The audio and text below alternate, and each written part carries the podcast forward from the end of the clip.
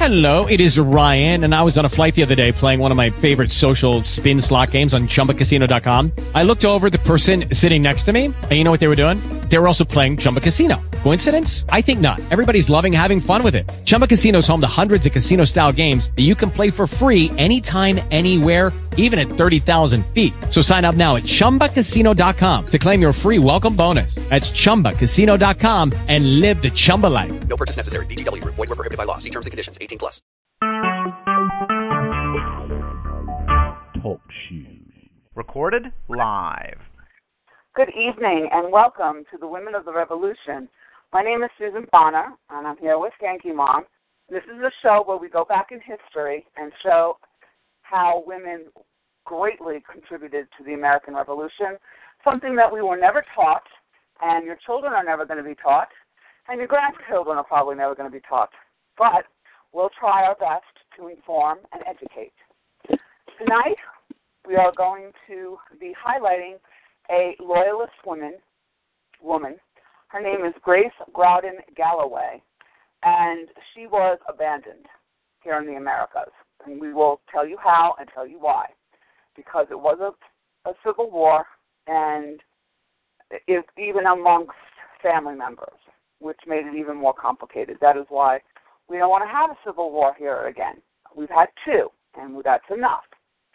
So we're going to get right into it, jump right in. We didn't have a show last week, and I apologize for that, but we're back. Um, we're also going to be going not only with the Americas, we're going to be talking about England in the 17, early 17, you know, mid 1700s, because she was in England at that time, and then she came back to the United States. But we'll get into that as well. So, Yankee Mom is going to start our show and tell you a little bit about her. Okay. This is from the uh, the uh, womenhistoryblog.com website, which is a really uh, good blog site if if you are uh, wanting to know more about women, not only of the American Revolution, but uh, other women throughout our history. Well, this is um, this is I, I I found her, um, and I don't even remember how now, but I, I discovered that she had a diary, and I love it when they they have saved their writings. Um, so many of the women's lives that we do, unfortunately, you know, they are they're, they're like a paragraph in history because nothing that they wrote or or uh, you know even letters to family members were not you know they're they're not extant, so we we don't know the before and after of whatever they did during the Revolutionary War. Um, a lot of us, a lot of the women that we've done, we don't even know when they're born. You know, I mean, records are, are scarce. So this is fascinating, and it was just during the time that the diary starts um, after her husband uh, leaves. So, but we'll get into that later. It says here, and this is posted by Maggie McLean. One of the most interesting diaries written during the American Revolution was written by Grace Growdon Galloway. While the world as she had known it was completely destroyed, her family history was typical of colonial American families. Her grandfather settled in Pennsylvania and accumulated a large amount of property. His second son, Lawrence, sought his fortune as a merchant in England, where he got married. Lawrence second, Lawrence's second child, Grace, was born in England in 1727. After Lawrence Growdon returned with his wife and two daughters to Pennsylvania in 1733, he served as a provincial councilor, a member of the Pennsylvania Assembly, and Speaker of the Assembly. In 1750, he was appointed Second Justice of the Pennsylvania Supreme Court, a position he held for 15 years. After his father's death, Lawrence Growdon inherited land holdings valued at about 113,400 pounds, becoming one of the richest and most influential men in the colony.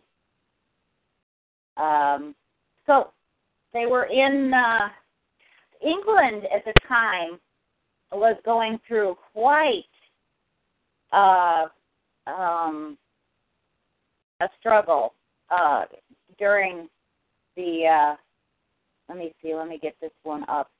Um, I, I have to, as I as I've said on previous shows, I do have to go back and forth on my little tablet, so it sometimes takes a minute. So I will be talking in between until I can get to the the time. So she was born in in, January 27, and that year, or yeah, 1727. Excuse me for a minute. And that was the year George the First died, and he is succeeded by the second Hanoverian king, King uh, George the Second. And the whoops, I just hit my page and it went all the way up to the top. The threat of a Jacobite rebellion aimed at reestablishing the Stuart dynasty continued into George II's reign. It continued to be a source of alarm until its final defeat at the Battle of Culloden in 1746. As the country prospered, the king's early unpopularity, partially caused by his preference for Hanover over England, changed into a general respect. Now, the uh, the years uh, 1733, uh, Prime British Prime Minister Robert Walpole tried to shift the burden of taxation on imports away from collection at customs. He devised an excise scheme, a system of bonded warehouses for tobacco, wine, and brandy, where imported goods could be lodged until the proper duty or tax had been paid. The project was abandoned after widespread political opposition. And uh, as the world goes, uh, in 1739, Britain declares war on Spain, and the War of Jenkins' ear, ear begins. British declared war on Spain after re- repeated depredations on British ships by Spanish guardacosta. This was mainly a colonial war in Caribbean waters. It was named after a captain, Robert Jenkins, whose ear had been severed by the Spanish. The War of Jenkins' Ear lasted until 1748, but from 1742 effectively merged into the larger War of the Austrian Succession, succession, which took place from October 1740 until October 1748. So you can see um, England was very busy. Uh, George right, right, and and that's right, and the colonies will were well established. Yes, yes, and in America, the colonies were were well established and um, pretty much left alone at this point. They were, you know, uh, they did. England sent over the governors uh, to govern the, the different colonies, and uh, you know, but they pretty much um, had their own assemblies, and they they were able to vote in people who lived there, Americans, and you know, they were pretty much left alone during these years. George II was really busy, um, you know, fighting, uh, you know, fighting in Europe and and beyond, really. Um, and in, in 1742, Sir Robert Walpole resigned as prime minister. At the 1741 general election, Sir Robert Walpole's majority in the House of Commons numbered fewer than 20 seats. When Parliament reassembled in December 1741, he suffered defeats in seven divisions. On uh, February 11th, Walpole resigned as First Lord of the Treasury after 21 years in power. Although he had effectively been Prime Minister, that was never his title. He died in 1745. Okay, so then, as it goes on, um, in 43 there was the Battle of Dettingen, at which the British Allies defeated the French with just one engagement in the War of the Austrian Succession. The war began in 1740 when Prussia invaded the Austrian re- region of Silesia, but its underlying causes were rival claims for the hereditary lands of the Austrian monarchy, the Habsburgs. Prussia allied with France against Austria, Britain, and the Netherlands. The war ended in 1748 with all seized lands returned except Silesia, which Austria ceded to Prussia. And then in 1745, Bonnie Prince Charles lands in Scotland to reclaim the British throne. Charles Edward Stuart, you know, you have to remember it was the Stuarts and the Hanovers, and uh, there were two sides, and there were those who wanted um, the the uh, Stuarts to be the kings and you know the royalty, and who believed that they were the true the true uh, rulers of Britain. And then there were the Hanoverians who sided with you know the Georges. So Bonnie Prince Charlie was the grandson of the deposed James II. And this is a really fascinating part of their history over in Britain. I mean, uh, there's so much of it. I mean, if you really want to get into, you know, clans and tri, you know, different uh, tribal areas, basically, and a lot of fighting, and look up the uh, the British uh, history, the the history of Britain. Um, it's now you can go for for you can go way back. Um, I mean that's why England was such a, a an empire. It was so you know like most of Europe and all those areas. They're ancient. They're old. I mean, my God, and they had so many rulers and like. But it's really good to know the history of our the mother country of the colonies, as you know, the uh, colonists were basically British subjects. So, anyways, Bonnie Prince Charlie, being the grandson of the deposed James II, landed at Eriskay, Scotland, and was quickly gathered an army who proclaimed him Charles III. On 21st of September, he defeated the government army in Scotland at the Battle of Prestonpans, and he then marched south. But in 46, unfortunately, the Jacobites were defeated at Culloden, and that was the last battle on British soil and it uh, was known as the 45 Rebellion. And the, um, the Jacobites were fighting to restore the exiled Stuarts to the throne. Uh, but they were uh, chased back to Scotland um, and were routed by an army under William Augustus, Duke of Cumberland, and second son of George Second. So this is this is uh, um, you know really a lot of turmoil within the country um, and and without. Uh, they, they were all over the place. And in, 50, in 1750, the Scottish landlords start, started evicting tenants in the Highland clearances. Uh, they were they were uh, they began to forcibly remove tenants from their land, usually to replace them with more profitable sheep farming. The clearances resulted in whole Highland communities leaving Scotland and emigrating most of them to North America. Many others moved to growing urban industrial centers such as Glasgow. This was part of a broader process of agricultural change in Britain, but in the Highlands it was marked by a particular abruptness and brutality. And then in 1756, and this is where we get into uh, the beginning of, of Grace's adult life, uh, even further on. But the Seven Years' War began between Britain and France, uh, and it, it, we know it as the French and Indian War, and that lasted until um, 63, I believe.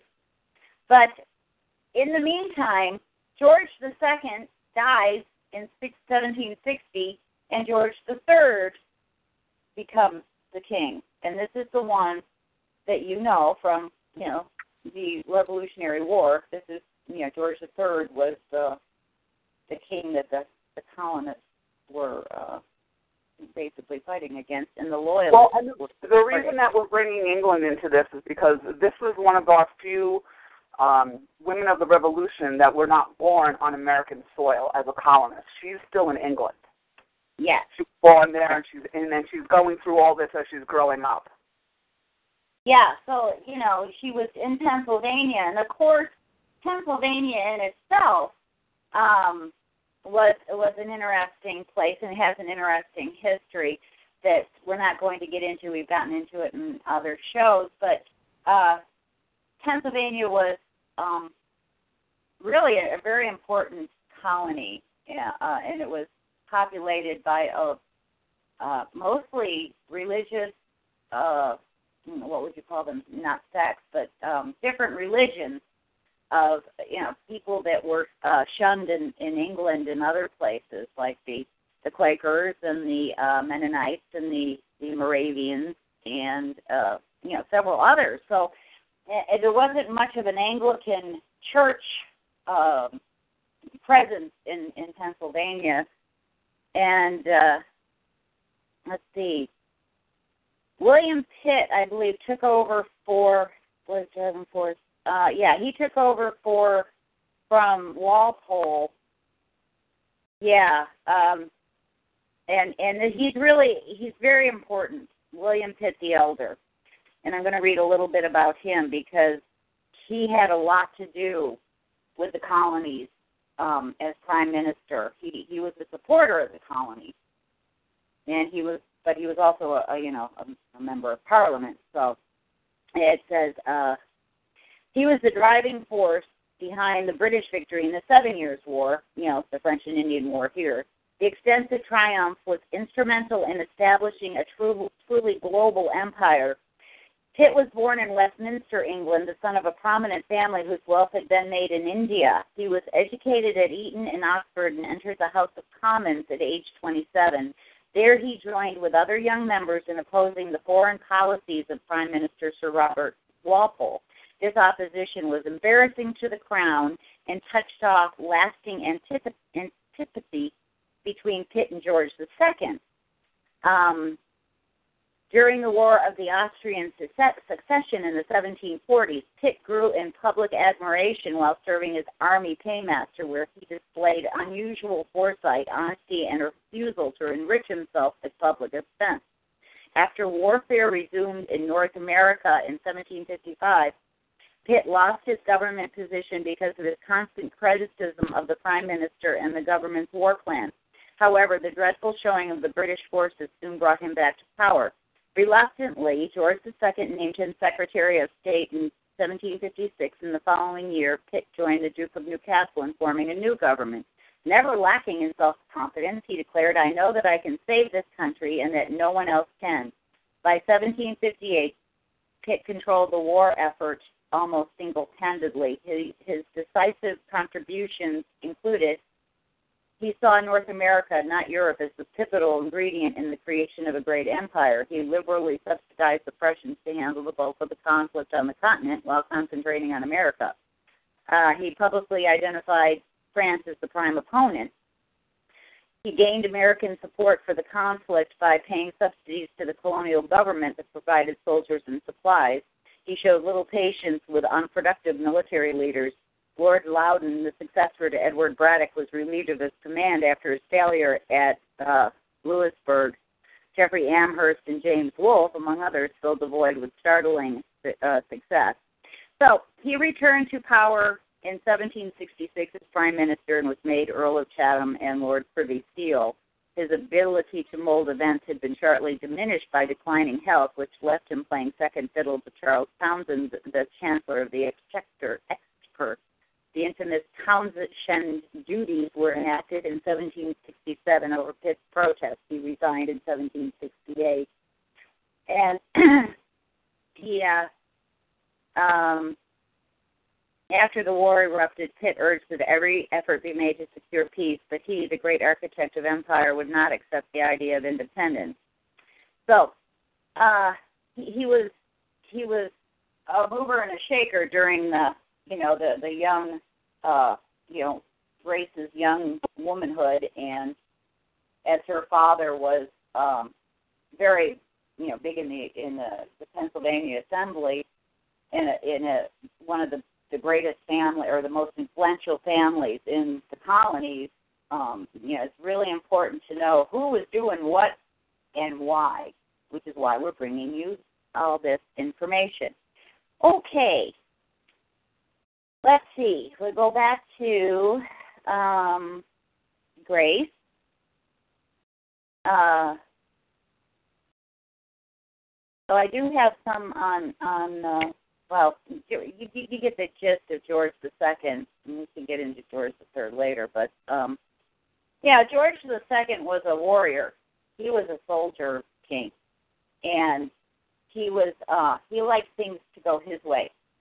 And when he was um, confronted by an opposite opinion. He was, uh, he knew to, um, you know, sit down and talk with them, but he pretty much liked to have his own way. and uh, George III was um, brought up to really follow in his lead. Though his first son, the first son, I died, so that's why George III came into being. Well, anyways, getting back to Grace, I just love it. I love the British history because when you read the British history, it really fills out our history, and and you can understand a lot more of why um, the founders felt as they did, and the loyalists felt as they did. You know, it it fleshes it out for you. So I, I highly suggest reading uh, British history of the time period as well. Just go back and and because people were coming to America in the 1500s, and some think even before, but that would be the North the North people. Uh, but if you read the history of the, the the 16th and 17th and 18th century, it really starts making sense. You know how how our colonies became a country. So okay, let's see. Okay. Her family's wealth and social standing made Grace Growdon attractive to many suitors in Pennsylvania, but she had a mind of her own. In 1747, while she was in England visiting her elder sister Elizabeth, she fell in love with a Mr. Milner, son of the receiver of customs at Poole. In 1751, Grace's father heard about her attachment to Milner, deemed him unsuitable, and ordered Grace to return home. And it says it talks about Joseph Galloway, who she eventually married. Um, it says Joseph Galloway was born in 1731 at West River, Maryland, Quaker parents, and moved with his father to Pennsylvania in 1740, where he received a good education. Like the Growdons, the Galloway family had risen to wealth and prominence in the world in New World in less than 100 years. Joseph Galloway's great grandfather, a Quaker, immigrated to Maryland in 1662. By the time Joseph was born, his family had large land holdings and a mercantile business. When Joseph inherited his father's property, he moved to Philadelphia, studied law, and was admitted to the bar in 1749. He established a flourishing legal practice and purchased a spacious mansion at Sixth and Market Street. Soon became one of the most prominent and wealthy lawyers in Pennsylvania and New Jersey. Now, um, let's see. I have a little bit more on him, so I can find it here. Let me just um, one minute while I bring up the page, uh, and it takes a second, and it should be here in a minute. Ah, here we go. Okay. He was a member of the Continental Congress in 1770. Oh no, I've missed a whole paragraph here. He, uh, Galloway was a member of the Pennsylvania Provincial Assembly from 1756 to 1774 and served as Speaker of the House from 1766 to 1774. He was a member of the Continental Congress in 1774, where he proposed a compromise plan for union with Great Britain, which would provide the colonies with their own parliament subject to the Crown. He signed the non importation agreement but was opposed to independence of the 13 colonies and remained loyal to the king. John Ferling argues uh, that Galloway's conduct was motivated partly by opportunism and partly by genuine philosophical principles. A resident of cosmopolitan Philadelphia and associate of Benjamin Franklin, Galloway was throughout his career a British American nationalist. Leaving the British Empire offered a citizen greater liberties than any nation on earth. Galloway urged reform of the imperial administration and was critical of the trade laws, the Stamp Act of 1765 and the Townshend Act enacted in 1767. And as early as 1765, he had a conciliatory plan to end the disputes between London and the colonies. He basically believed that the British had the right to tax and govern the colonies. They should keep peace, and the British helped the colonies to survive and flourish. Although he did also believe the colonies' words should be heard. He proposed a written constituted and joint legislature for the whole British Empire. When rejected, he declined election to the Continental Congress. And um,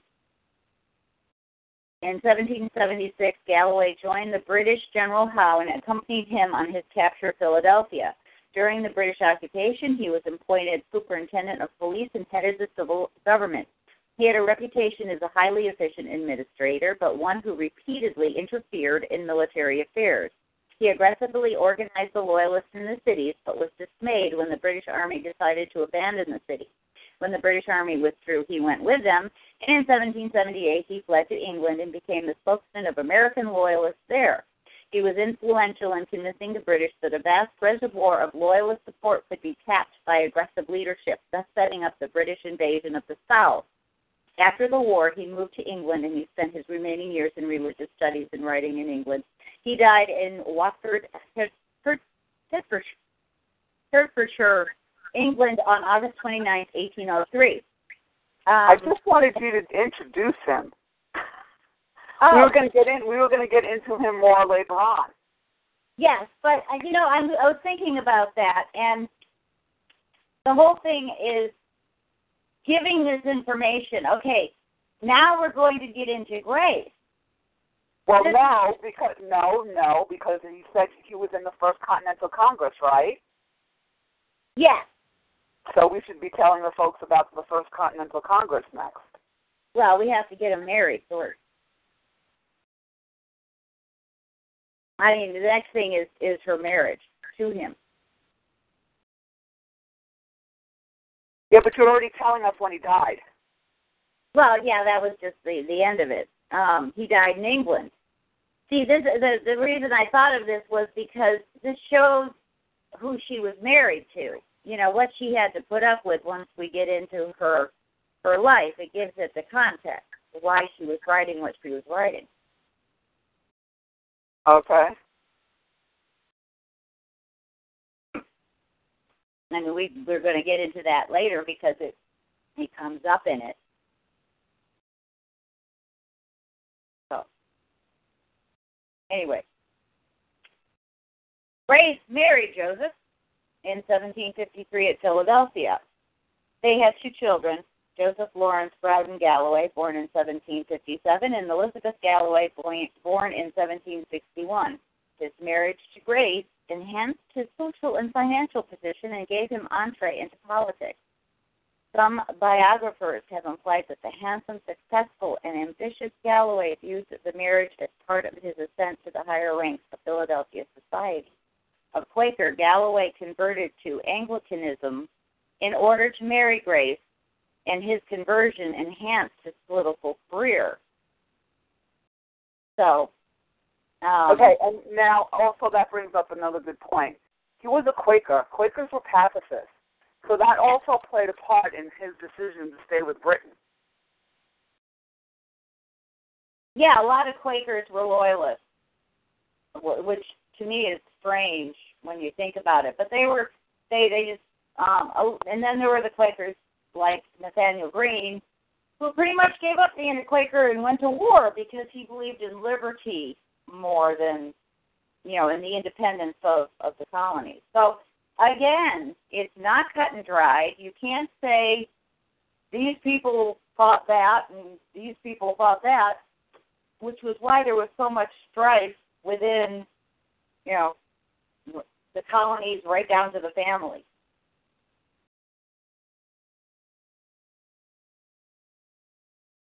Okay. All right, let's see. Um, all right. So they prospered, uh, but both husband and wife were strong willed, and their marriage was a turbulent one. They had three sons and one daughter, Elizabeth, the only one of their children to live to an advanced age. It is evident from the diaries that Elizabeth was the apple of her mother's eye. Despite their worldly success, Grace Galloway's poetry includes indications that she was unhappy. In 1759, she wrote, I find myself neglected, loathed, despised. Other poems describe male tyranny and a wretched wife who's doomed with him to spend her life. And in one poem, she warned, Never get tied to a man, for when once you are yoked, tis all a mere joke of seeing your freedom again. Okay, now we get to the prelude to the revolution. Despite the volume of opposition to British actions during the 1760s and early 1770s, not all Pennsylvanians were willing to support a revolution. Pacifist members of the Society of Friends, the Quakers, and German sectarians opposed the war for American independence on religious grounds. Some wealthy merchants and landowners feared the loss of social and economic status if their connection to British aristocrats was severed. Others advocated postponing military action in the hope that further negotiations could resolve the divisive issue. A member of the American Philosophical Society and its vice president from 1769 to 1775, Joseph Galloway made his mark in intellectual and social circles, and he shaped history with his political activity. Galloway formed a political partnership with Benjamin Franklin that controlled Pennsylvania politics from 1766 until the eve of the American Revolution. And now you wanted to bring up the American Philosophical Society, didn't you? I did. I did. Um, but I don't know.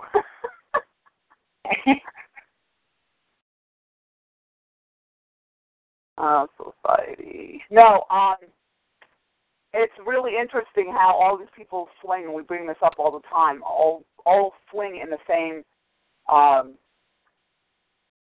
circles. Mhm. Okay, so the American Philosophical Society from their fight. Uh, let's see. Um, let's see. I, I I did see that it was started by Benjamin Franklin, but let me get into more of uh why do they did they do this? This site is all screwed up. All right, I have to go to another one.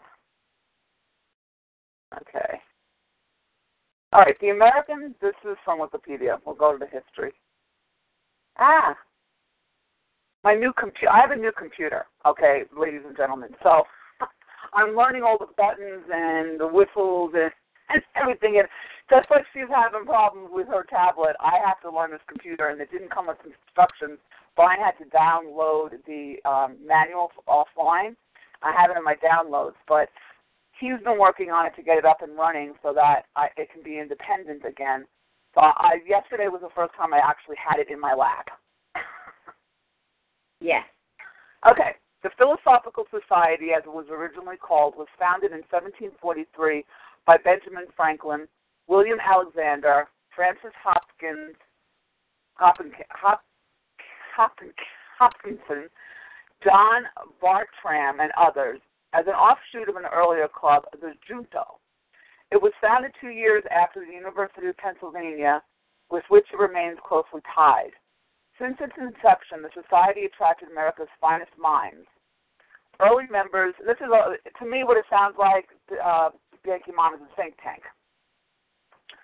Early members included George Washington, John Adams, Thomas Jefferson, Alexander Hamilton, James McHenry, Thomas Paine, David Rittenhouse, Nicholas Biddle, Owen Biddle, Benjamin Rush, which we hardly ever talk. No one ever talks about the founding father, Benjamin Rush. James Madison, Michael Hillegas, John Marshall, and John Andrews. Society also recruited the philosophers from other countries as members, including Alexander von Humboldt, the Marquis, Marquis de Lafayette, Baron von Steuben, Tuzes Kuskesko, I have no idea, and Princess Dashkova. By 1746, the society had lapsed into inactivity. In 1767, however, it was revived, and on January 2, 1769, it united with the American Society for Promoting Useful Knowledge under the name American Philosoph- Philosophical Society, held at Philadelphia for promoting useful knowledge. Wow, they had long names for organizations back then too. I didn't know that. I thought this was a new invention. Benjamin Franklin was elected the first president. During this time, the Society maintained a standing committee on American improvements. One of its investigations was to study the prospects of a canal to connect the Chesapeake Bay, Chesapeake Bay and Delaware River. The canal, which had been proposed by Thomas Gilpin Sr., would not become reality until the 1920s. After the American Revolution, the society looked for leadership to Francis Hopkinson, one of the signatories of the Declaration of Independence. Under his influence, the society received land from the government of Pennsylvania, along with a plot of land in Philadelphia where Philosophical Hall now stands. So it was a big deal back then, and it was a think tank. Like we have the, the Pew Research Center, and I, I can't think of a bunch of other ones, but um, you know, libertarian think tanks, and that's pretty much what this was. Um, they would get together and exchange ideas. And as you see, most of them were the founding fathers, ended up being our founding fathers. So yeah. there you have it. Okay. So now, I just to recap a little. Here is this um, very, you know, well-to-do and uh, daughter of an influential family in Pennsylvania. And here is uh, Mr. Galloway, who is also uh, the son of an influential family. Thank you. Um, and they were both, excuse me, they were both, um, you know, very well. They were domineering in their in their personalities. I mean, she she was not one to sit and have the vapors. Let's put it that way. And of course, he, uh, having he served in the in the Pennsylvania House of Representatives from 1757 to 1775, and from 1766 to 1775, he dominated politics as Speaker of the Assembly. During the early part of the colonial struggle, he exhibited sympathy for the Crown and adopted loyalist sentiments in the early 1770s. He grew to be an active Tory British supporter, but with his influence as Speaker of the Assembly, he had himself chosen to the provincial Congress with the purpose of influencing that body in favor of the king. So he was, uh, you know, domineering in in politics as well as his family life, um, which we will see as we go further on here. You know, it, it was a it wasn't a happy marriage because they both had their own thoughts, and she wasn't afraid to uh, to speak to them. And she did not agree with him very much, except the fact that you know they were both loyalists. Um, he was also one of the richest men in the colonies.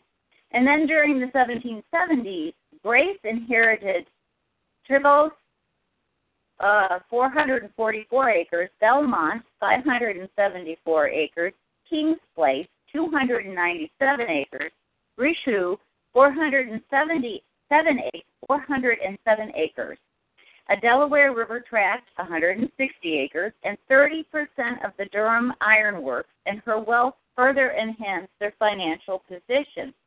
And these people were like, you know, the Rockefellers and the Astors and and Carnegie, um, you know, of the colony. These these were incredibly wealthy families. And then when she, but then of course when she inherited her land, it became his, as we have discussed um, in in in uh, previous shows on on what marriage meant for a woman. Uh, okay, so he was a delegate from Pennsylvania to the First Continental Congress, which met from September 5th to October 26, 1774. So do you want to get into the First Continental Congress now, or uh, um, I, I, it has a little brief thing here. The Congress was attended by 56 members appointed by the legislatures of 12 of the 13 colonies. Georgia did not send any delegates. The Congress met briefly to consider an economic boycott of British trade, to publish a list of rights and grievances, and petition King George III for redress of these grievances. So Okay, yeah, I do want to talk about the First Continental Congress. And actually, this piece that you had given me has jo- uh, Joseph Galloway in it as well. So, this is from USHistory.com. First Continental Congress. The idea of an intercolonial meeting was advanced in 1773 by Benjamin Franklin. You notice Benjamin Franklin is uh, very involved in all of this stuff, um, but failed to gain much support until after the port of Boston was closed in response to the Boston Tea Party. When in May 1774, the Boston Committee of Correspondence circulated letters urging the colonies to stop trading with England. The response from New York's Committee of 51, where the discussion was dominated by merchants, declined to participate in a boycott of English trade and suggested instead a Continental Congress. Quote, Upon these reasons, we conclude that a Congress of deputies from the colonies in general is of the utmost moment, that it ought to be assembled without delay, and some unanimous resolution formed in this fatal emergency, not only respecting your deplorable circumstances, but for the security of our common rights. We have brought this up more uh, in previous shows, Yankee Mom and I, that this it was a, it was an economics war as well as a civil war. This is a very complicated war. It wasn't just straightforward, and a lot of people had stakes in the game, and one of them were the merchants because that's how they made their living. And even though, and we brought this up, that Samuel Adams was one of the wealthiest merchants in Boston or even in the colonies, he want, he wholeheartedly wanted to get away from England. And he knew he would lose everything if he was going to, but he did. He wanted to anyway. So, just a little aside. Um, on May 27, 1774, the Virginia House of Burgesses proposed a Continental Congress. A special convention was held on August 1st to elect delegates to the meeting in Philadelphia the following month. Thomas Jefferson, a delegate from Albemarle County, introduced a summary view of the rights of British America. It failed to gain the support of the Virginia Convention, but it brought attention to Jefferson as an exponent of the American cause. Another aside, Yankee Mom, I just want to bring out. Brian and I highlighted John Jay on our um, show, what, last night or night, last show. And John Jay, we brought up every time he he was he was actually one of our first um, chief justices. He was the first chief justice. He was amazing, and he every time they would he would go. inside. I think he was an ambassador, and then he came back. Every time he came back, they appointed him. Like he came back, he was president of something. They didn't even tell him. Same with Jefferson. They did the same thing with him in Virginia, right? Yep. they didn't even tell these guys. They just said, you know what, you're going to be this, you're going to be that, you're going to be this. And I said, fine, you know, not even a letter, really? They couldn't even send sent him a letter. I know, I know. They they, they sent someone to their house sometimes and said, okay, you know, you've been nominated, you've been appointed, you know, and and we will not take no for an answer, no matter how much you whine about it. it's but see, that, that's the type, of, but that's the type, that's the type of people you want in office, Yankee Mom. You want somebody to go in kicking and screaming that they don't want to be there. I know it's the ones that do. You got to watch out for. I mean, these people they they die in office now. They literally die in office. Yes. Okay, so they have no conscience. The first Continental Congress. People, that's why a lot of the people left the Congress. They didn't come back. They didn't want to come back. They ran away. They no, no, no, because they were so disgusted by it, which shows that they were, you know, men of integrity and honor. On May 27, 1774, the Virginia House of Burgesses, oh no, I did that already. The First Continental Congress convened in Philadelphia's Carpenter's Hall on September 5, 1774. Twelve of the 13 colonies sent delegates. Georgia decided against rolling the waters. They were facing attacks from the Rustic Creek on their borders and desperately needed the support of regular British soldiers. The Congress, which continued, and we brought up Georgia before, they were the last to join the party. The Congress, which continued in session until late October, did not advocate independence. They sought rather to right the wrongs that had been inflicted on the colonies and hoped that a unified voice would gain them a hearing in London. Joseph Galloway of Pennsylvania, representing conservative views, introduced a plan of union great, of Great Britain and the, and the colonies, which began on a highly conciliatory note. And again, we've brought this up over and over and over again. We went kicking and screaming into the Revolutionary War. We tried everything. And that is exactly where we are right now. History is repeating itself as we speak. Okay, this is what it said. Resolved that this Congress will apply to His Majesty for a redress of grievances under his faithful subjects in American labor and ensure him that the colonies hold in abhorrence the idea of being considered independent communities on the British government and most ardently desire the establishment of a political union, not only among themselves, but with the mother state, upon, two principles of safety and freedom which are essential to the constitution of all free governments, and particularly that of the British legislature.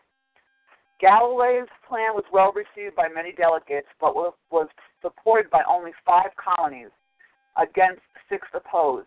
Galloway's tendency towards compromise was soon eclipsed with the arrival of the Suffolk Resolves. Some of the most prominent figures of the era were among the 55 delegates in attendance, including George Washington, Samuel Adams, John Adams, Patrick Henry, Richard Henry Lee, John Jay, and John Dickinson. They were mostly people of social standing and made their livings from trade, farming, and the law. Many were initially unknown to one another, and vast differences existed in, on some of the issues. But important friendships flourished. Frequent dinners and gatherings were held and were attended by all except the Spartan Sam Annuals. Um, let's see. Well, then it has all of this. Uh, the, the things that they did were it was Galloway's plan of union of Great Britain and the colonies. Then they did the Suffolk resolves, uh, and then they did the association. This is this is the the um, like minutes of what they did. Um, declaration of rights and grievances, and then they set up future meetings um, and when they would meet again. So that was the first Continental Congress. Mm-hmm. Okay, and this goes into a little bit. Mm, um, it just basically sums up what his uh, ideas were, and you know, at the Congress, uh, Joseph Galloway opposed independence for the American colonies. He introduced a sweeping plan that was intended to reconcile problems between the colonies and the mother country. His plan provided for an American Grand Council elected by the colonial legislatures and possessing wide powers over inter colonial political affairs, a president general appointed by the crown, a mutual veto by parliament and the council over legislation passed by either affecting the colonies. Um, yeah, and this is this is the thing at this time in the in the colonies, especially in Massachusetts, where you know Boston was getting hit, and the port closed, and all this other stuff. Um, and the troops were there; they were already there. They were uh, but he uh, King George sent over more. Um, and Lord North was was now the prime minister, and he uh, he he was he wasn't a bad man. He just you know he was a crown guy and Parliament, all that. But um, what was going on was the king was sending over governors. They had disbanded the the colonial legislatures and assemblies, and um, and the governors were were basically from Britain. They weren't well. Hutchinson was from. Mean, he was he he was an American, uh, but you know they got rid of him because he was a crown guy and he was you know took his orders from the crown as governor. So that is the oh I mean it just shows you know and and like Susan says if you read the the notes Madison notes on the the um, constitution constitutional uh, convention um, you can understand the uh, you know better the the differences of opinions that were on that floor. You know, is they were they were. I mean, if you can go if you go to the the uh, archives.gov and look up the um, the I mean they they have the records of the Continental or the, the Congresses all the way back. And if you read I mean, they were disagreeing with each other all the way through, you know, like they are today. I mean, there were the ones who thought this and the ones who thought that. You know, and the North and the South were very different even in those days. So it's really, I, it's amazing we made it. Gosh. So anyway, Well, also, also, if they if the folks don't want to read and they just want to listen, they can go to listen to the Patriots Pub, patriotspub.us, patriotspub.us. It uh, is the convention um, from day one, every single day, done by three scholars, and you can listen to it. You can download it, put it in your MP3 player, whatever. But uh, it's it's just the facts, no politics at all. Had to plug that. Oh, good. I'm glad you brought that up. Okay. All right. The plan was not only rejected by Gal, you know, the Galloway's plan, it was expunged from the published proceedings of the Congress. I mean, that imagine the blow to his pride. I mean, here he is, you know, one of the the uh, most important people in in Pennsylvania, not only Philadelphia, but whole Pennsylvania, and they said no, and they even erased it. You know, just no. Embittered, Galloway refused to serve in the Second Congress. He retired to his home, where Ben Franklin visited him and tried in vain to win his support for colonial rule.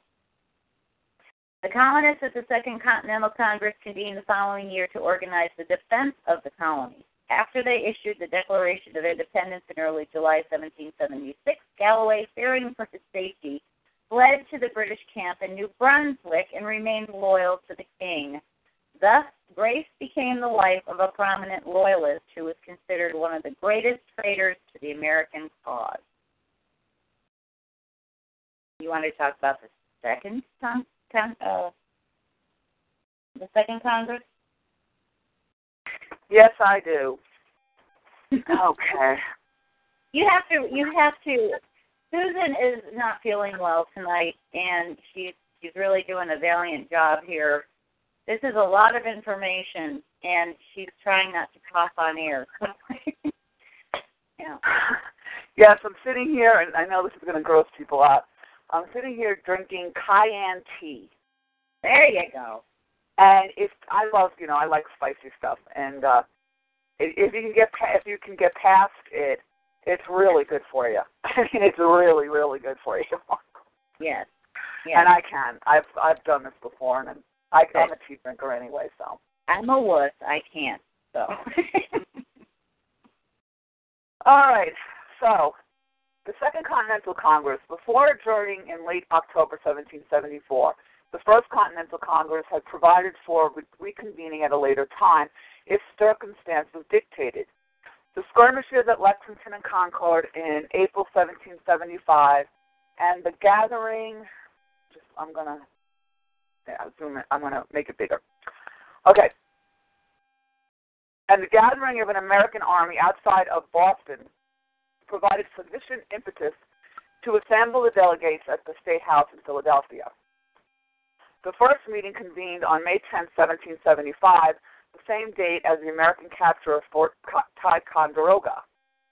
The Second Continental Congress was presided over by John Hancock, who replaced the alien Peyton Randolph and included some of the same delegates as the first, but with such notable additions as Benjamin Franklin and Thomas Jefferson.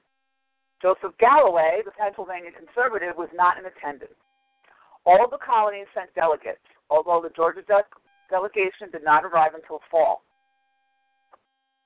Excuse me.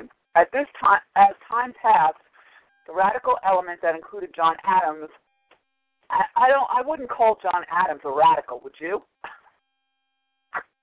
Yes, he didn't start out as one, but he became. Um, it, remember, it was his speech that got the people really going in the in the Congress um, when they were starting to, um, you know, really back off from the idea of fighting for independence. and he stood up and he spoke from his heart and and after he he saw you know what they did in boston i mean boston um the uh the massacre you know uh and and what followed afterwards really made him angry and he became one of the most stalwart patriots he was you know a little he didn't like the french okay, so let's see. Okay, time the radical elements that include John Adams, Samuel Adams, and Richard Henry Lee began to eclipse the more conservative faction represented by John Dickinson. Nonetheless, many of the delegates expected at the outset that the rupture between colony and mother country would be healed. Again, we were trying not to do this. The Congress lacked the legal authority to govern, but boldly assumed that responsibility. So what they did is they took up military matters. On June 15th, Congress assumed control of the army encamped outside of Boston. John Adams labored hard among his fellow Northerners to gain support for George Washington as the commander in chief of the Continental Army. Um, statements of position. The Congress went to great lengths to offer a philosophical justification for its participation in the war.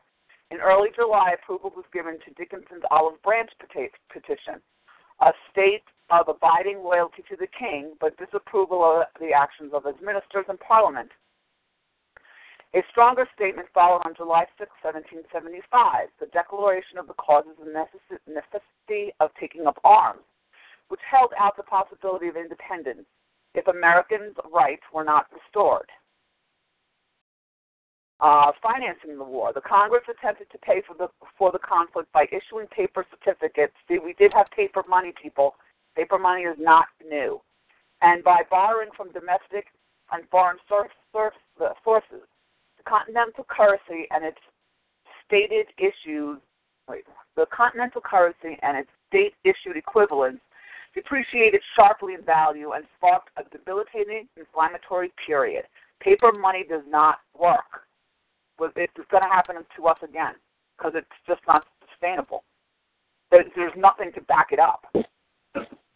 The effort to raise money for paying soldiers and purchasing arms and supplies remained a problem, problem for much of the war, which we brought that up over and over again. Poor George Washington.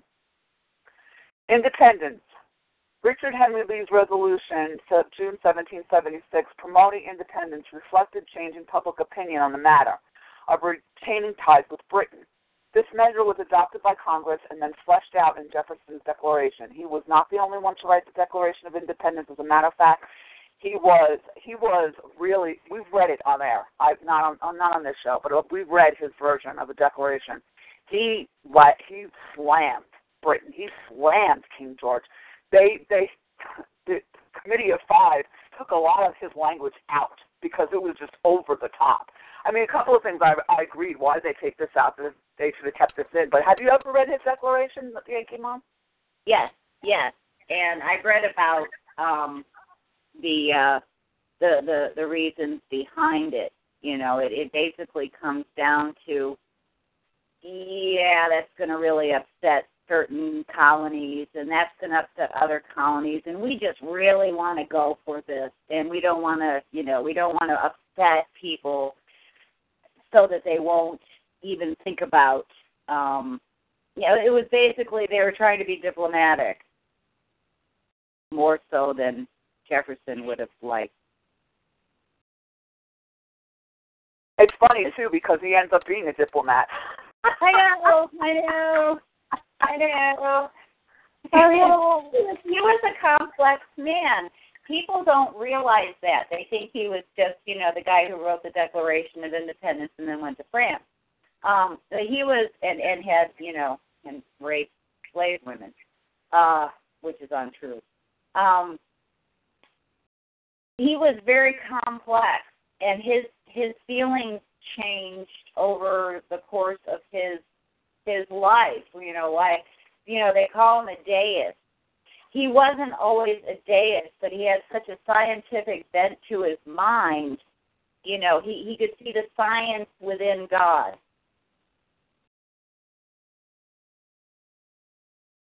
So that's just a little side note on Jefferson because he's one of my favorite uh, founding fathers. Yeah, well, again, there's a lot of a lot of wrong information about Jefferson. He absolutely believed in God. I mean, they all did. Yeah. Gosh. Okay.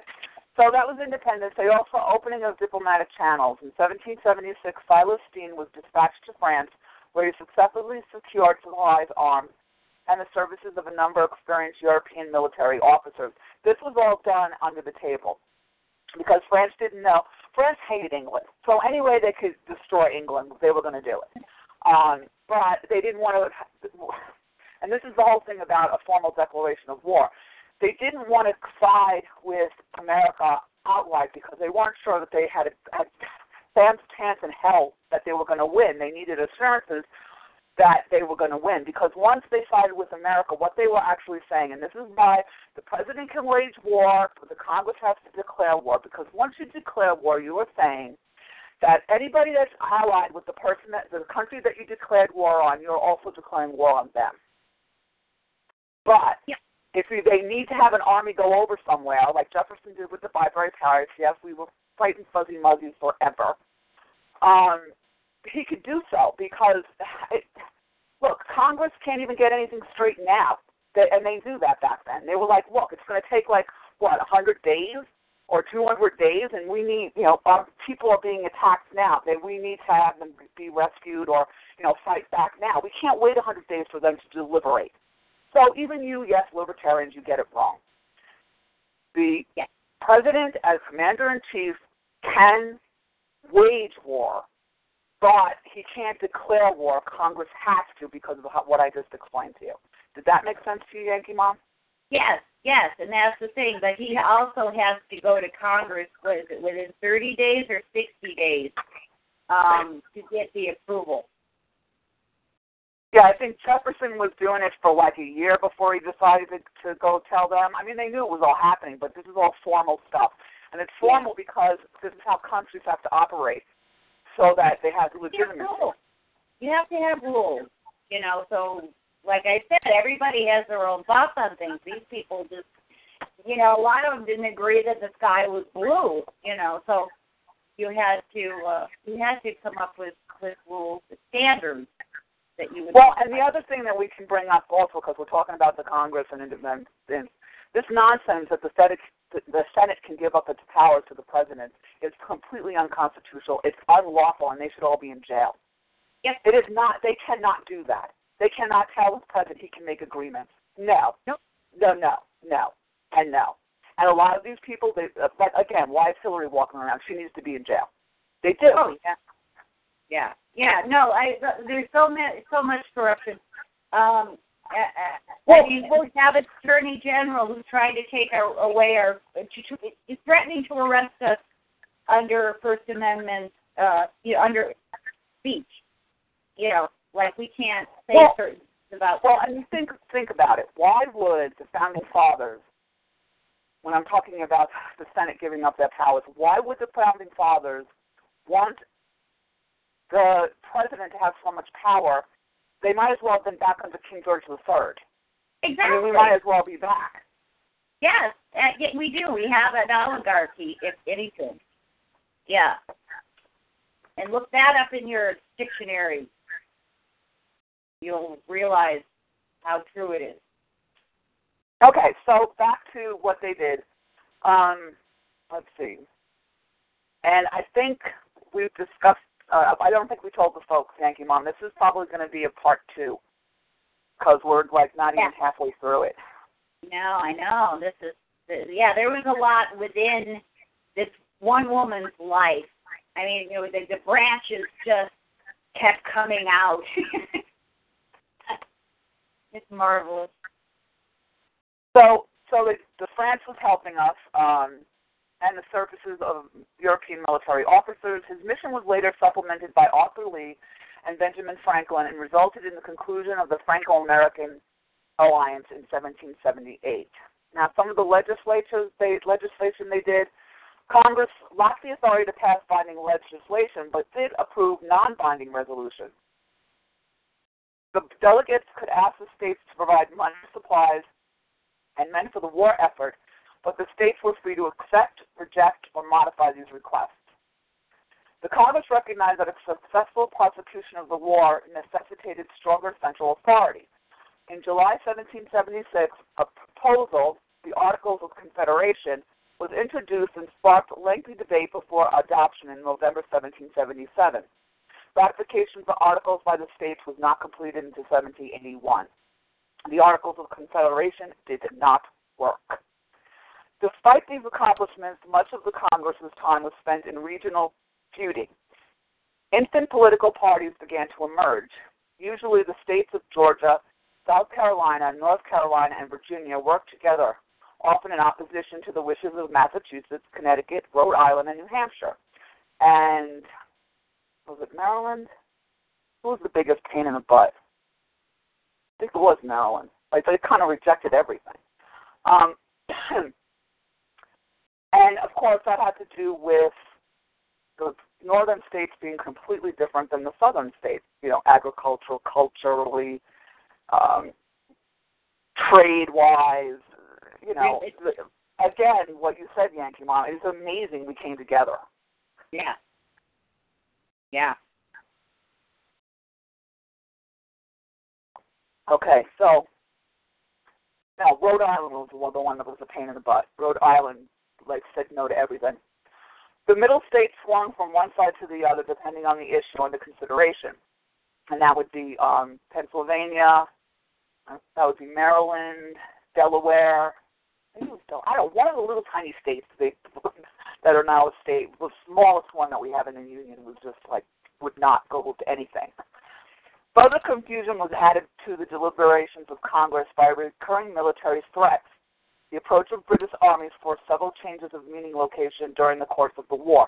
They were constantly running this this Congress because the British were coming, right? Yep. Or threats of, you know, they didn't actually. I mean, Howe would change his mind, yeah, and then uh, the the next guy there, um, Clinton, he would change his mind and but they would the Congress would would hear that they you know the British are coming at you you know and they take off those the places York Maryland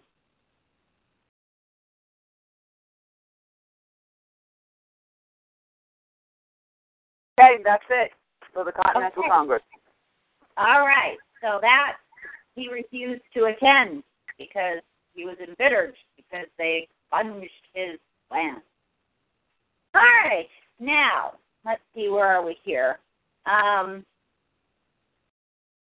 as I let my little page come up.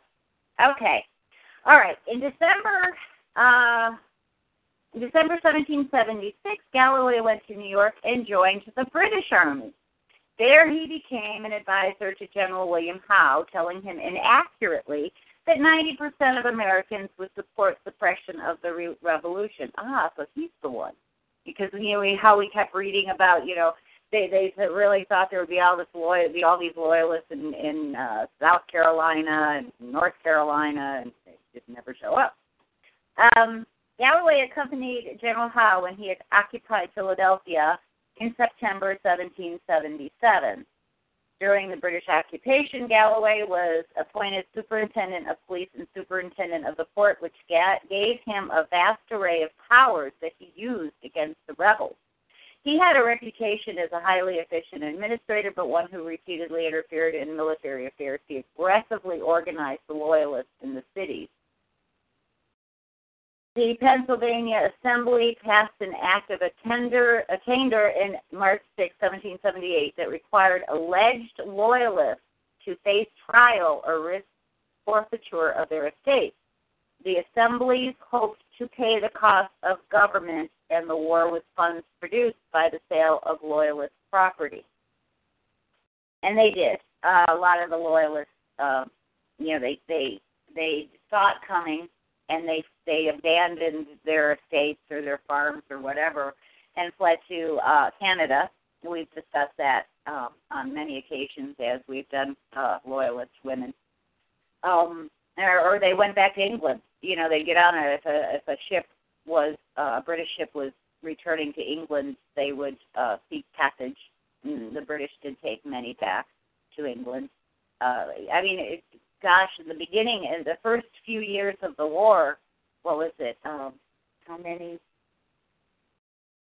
Ten thousand loyalists, I believe it was, uh, abandoned the colonies, and then, of course, in, in the end of the war, many more went. Um, okay, so now we get to abandoned in Philadelphia. Okay. Um, when General Howe resigned, the new British commander, General Henry Clinton, moved the army from Philadelphia to New York in June 1778. Fearing for his safety, Galloway fled behind the British lines, taking with him their only surviving child, Betsy. In October 1778, they sailed for London, where he continued to urge the British to put down the rebellion. They assumed that the British would prevail. Grace Galloway stayed behind, like many Loyalist wives, to save their property and to claim the land she had inherited from her father, which he hoped to pass on to Betsy. All she needed to do in her family's absence was to retain control of their property and business interests, and she initially relied on her husband's friends and business partners for advice. Okay, now we get to the diaries. Uh, she wrote her diaries during the years 1778 and 1779 while she remained alone in Philadelphia to fight for legal recognition of her right to her own property but the Pennsylvania Assembly convicted Galloway of high treason, and Grace soon learned that all of their property had been confiscated and she would soon be evicted from her home. Okay, so now it's going to take me a minute to bring up her diary because I, I, you know, it's on my little tablet. And anybody who has a little tablet um, understands that you know you can't just move from here to there. So I will well, talk to Constance well, I did want to bring up that I'm pretty sure this is the only woman loyalist that was abandoned. Most a lot most of the of the abandoned and the, and the women staying behind were on the American Patriot side, so that the men could go off to war, not on oh, the loyalist no. side. No, that's, they, no, there, there were a lot of um, loyalist women who stayed behind as their husbands took off either to fight with the British or to flee to England. Yeah, there were quite a few. Uh, to, you know, they wanted them to retain their land, so they they left and left. A lot of them uh, left the, the wife with the children there in the colony to to keep the home fires burning. I don't think I would like that. That would have upset me. Okay, so let's see. We'll get to the. Uh, this is the diary of Grace Growdon Galloway, and it's from. Um, uh, well, I don't have the. Um, for permission to use the diary, Raymond C. Werner, PhD, desires to express his gratitude to Lady Grace Den- Dennis Burton, the great great granddaughter of Joseph and Grace Growdon Galloway, who so graciously, graciously placed at his disposal not only the original diary but also the notes of Sir Charles Burton. So this is from the Pennsylvania uh, Journal, the, uh, the, um, from the Historical Society of Pennsylvania. So it starts off um, Wednesday the 18th, and she doesn't say, you know, she doesn't. She just goes Friday the nineteenth or something. She doesn't give the year. She doesn't give the month. So I'm just we're starting here, and she basically just talks about she she um she says Wednesday the eighteenth this even parted with my dear husband and child. Uh, so her her husband and child Bessie have left for New York to uh, get to the the um, the British ship that would take them to England. Uh, and um, and then she tells she she always tells who visited her, and she had many people. So you'll you'll uh, you'll hear these names: Sucky Jones and Sidney Howell, and uh, Owen Jones and Jack Redmond, Thomas Stapler, you'll, you'll hear all these names throughout. These were her friends and her, her husband's business associates. So, um, and then Thursday, the 18th, the American troops came into town. Friday, the 19th, was warned by Peale, that is uh, a very influential uh, man that she asked um, to uh, her advocate to save her property. Um, warned by Peale that he must take possession of my house for ye stay. Uh, let's see. Okay, and then uh, Mr. West came the Saturday 20th. Mr. West, Peale again, Colonel Morgan, Major Major Franks, and General Arnold uh, came with an insurance of protection. Uh, you know, for her, she's she's um, just beginning to hear as her husband has left and been, you know, he's got to leave because he's just been, you know, uh, branded a traitor. Uh, so he's got to leave, and she is now sitting in her home in Philadelphia. Uh, let's see. Okay, the, the, uh, Charles Willson Peale. This was the artist the one that you know you hear about who did so many portraits is one of the agents for confiscated estates in the city of Philadelphia. See, I didn't know that. I didn't know he did that. So this was really interesting. Uh, and she and the the General Arnold that she talks about is Benedict Arnold because he was made commandant of Philadelphia by Washington on the American occupation of the city. Um, Brigadier General John Cadwalader of the Pennsylvania Militia also visited her. So this is this is kind of tricky because uh, it, I mean she writes every day, but a lot of it is just um, who visited her, and so I have to go down. Uh, and I mean, she, you know, she has things like Mr. Lawrence and Tom Lawrence and and states here ye English are beaten ye Jerseys. Sidney Howell and I went and sat at Turner's door in the evening, the the excessive heat. So you know, it's kind of a, it's uh. I mean, she was also visited by the Secretary of the Continental Congress, Charles Thomson, and um, yeah, so she had a lot of. She was really well known and very important, of course. Um, let's see. In the anniversary of the okay on Saturday the fourth, uh, she talks about great rejoicing but no illuminations. It being the anniversary of independence, and the reason that she said that was it was the request of Congress owing to the scarcity of candles and the excessive heat of the season.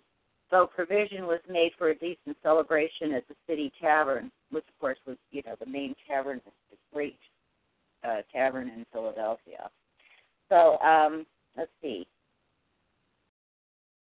All right, Friday the 10th, she writes, Joan girls here in the afternoon and told me 12 French ships of the line of the line was gone for New York, and I was quite mad with Howe for betraying us to the provincials, as it was in his power to have settled the affair. Mr. Chew here at night, he does not seem so kind as at first, and told me he could not come often if he was afraid. Mrs. Redmond and Tom here. I could not get rid of her. She has she has um she really lets you know who she likes and doesn't like. I she's just blunt as hell. I love it. Um, nurse at the generals all day. They had a, a nurse was one of her uh servants or somebody who stayed at her house. Nurses at the generals all day. They had a turtle sent me some soup. Two girls here at night told me the Roebuck, Roebuck was taken. They boast of the kindness of English officers, and I was very low and mad to think we that are ruined by them was the least noticed. Everything wears a gloomy appearance. Am quite low. The next day, on the 12th, Sunday, was very unwell in the morning, and the French ambassador came this day. I looked out and saw the cannon and soldiers, and I thought it was like the execution of my husband, and hurried away determined to see no more of it. But Nancy Clifton came, And I went down to her, and she told me the Roebuck was not taken, which raised my spirits. And I looked out and saw the contemptible sight. There was 82 men drawn up before the generals in our house on the opposite side of the street under arms, and General Cadwalader and Mr. Morris, with some of the aides-de-camp, came with them. There was one coach and three chariots with the French count and his legion of horse, which consisted of no more than eight beside an officer or two.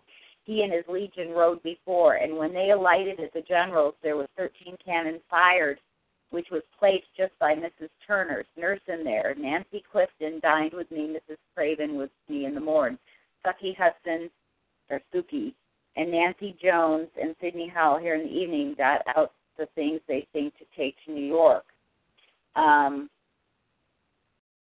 yeah, the Pennsylvania packet reported that the Roebuck, uh, HMS Roebuck, was driven ashore by a French man of war near Cape Henlopen and deserted by her crew, but it wasn't. Um, and then there, the new envoy was Monsieur Girard, who had been brought over by D'Estaing the packet stated it is impossible to describe the joy that appeared in every good man's countenance on this conspicuous occasion that he had been conducted to an elegant apartment provided for him in Market Street. So, you know, it's it's uh it's starting to ramp up here. This is you know, now 70, 78, 1778. Um, and then on the Monday, the 13th, uh, Colonel Melchar came to try to rent her house. And then Kensei came to ask me for the stable. I let him have it, paid Baron fifteen pounds. The day passed off well, and and it goes on. And let's see. Um, and then Mr. Dickinson, who, if you if you watch, uh, oh, what was it called? The, the uh, John Adams uh, uh, miniseries that was on HBO. Dickinson. This is the Dickinson that stood up. He was the Quaker, and he was the one who who stood up and didn't want to go to war, didn't want to do this, wasn't even going to agree to all this. At you know, and and he was at the convention, and he just he just couldn't go for this. And if you read, um, you know, things like the Federalist Papers and all that, and you know how it's different. He was the the farmer uh, that wrote his his opinion. So he was visiting her too. Let's see. Um, and then, oh, there go the dogs. Excuse the dog. Uh, okay, John Lawrence and Joe Redmond came in the evening with Israel Pemberton. He told me he heard I could not recover Dower and altered his discourse entirely. Bill Turner and his wife heard J.G. Joseph Galloway, and my child as well. The French fleet blocks up New York, which is why they couldn't get to England right away, and they had to stay in New York for quite a quite a while. Um, let's see, it goes on. Uh, all right, now this is Tuesday, the twenty first. Cookie Jones came in the morning to tell me the men was were at Shoemaker's yesterday. Mrs. Jones here, and about two o'clock they came. One Smith, a hatter, and Colonel Will, and one Schreiner and a Dutchman. I know not his name. They took an inventory of everything, even to broken china and empty bottles. Um, I left nurse with them and called Sidney Howell and sat at the door with her. Mrs. Irwin and Mrs. Jones went about with them. I had such spirits that I appeared not uneasy. They told me they must advertise the house. I told them they may do as they please, but till it was decided by a court, I would not go out unless by the force of a bayonet. But when I knew who had a right to it, I should know how to act. I sent three times for Lewis, but he did not come. Sent for Ben Chew. He came, but thought I talked too high of these men though he himself had advised me to say all I did say, but that of the force of a bayonet. In short, he acted far from a friend, and I see plainly is rather cold and cares little where we are brought to beggary, so he is out of his scrape. He tells me I can't stay in the house, yet on my saying where should I go, never offered to take me in, nor did Molly Craig, who was here, and Peggy Johns. No one has offered me a house to shelter me, but Bessie Jones behaves the best of all. Sam Rose and Joe Redmond here in the afternoon. Oh God, what shall I do? There is no dependence on the arm of flesh, nor have I one hope in this world, nor anything to rely on. And I'm afraid how my child and husband came out of New York. All hope is over. Okay, next morning she's ill. Israel Pemberton here, but couldn't could not see him. Lewis here. He gives me no hope of saving anything and behaves so exceeding cold and disrespectful that I find my ten guineas is thrown away. Nor does he seem to try to do anything for it. Mrs. White came to see me, and I was very glad to see her. Sidney Howell and Betty Morris here that we had a little talk. Hugh Hughes here sent for Mr. Dickinson last night, and he told me he would look over ye law to see if I could recover my own estate. And this evening he came and told me I could not recover dowry, and he feared my income and my estate was forfeited likewise. And yet no, uh, and yet no trial would be of service, but advised me to drop a petition to the Chief Justice McKean for the recovery of my mistake, and refused he in the politest manner, but begged I would look on him as my sincere friend, and told me he would do any do me any service to the utmost of his power. I think he behaves much better than Chew. So I find I am a beggar indeed. I expect every hour to be turned out of doors, and where to go I know not. No one will take me in, and all ye men keeps from me with I assured that my husband and child was happy. Nothing could make me very wretched, but I am fled from it a pestilence. Um, let's see. Let's see. Sally, uh, and he very calmly told me he presumed. Oh, Owen Jones and Mr. West said he presumed I would not go from my house unless I was carried out. I told him I would, for there was not a man but would sneak and fly from me in time of trouble. Nobody offers to serve me or take me in. Lewis here in the evening am ruined, Mr. Craig here at night. And it goes on like that for a while because um she's she's not getting anywhere. She she has people coming to tell her that, you know, she can't recover anything that they've already taken. And you know, she's just staying in her house waiting for them to show up to kick her out. Uh, let's see. And then you know people are starting. You know her husband's a traitor, and people are are you know her good friends are are even a little wary around her and she's noticing the coldness of people and you know no one's offering to take her in you know she so it was a very, very tense and, and, and touchy time for her and the people around her. Um,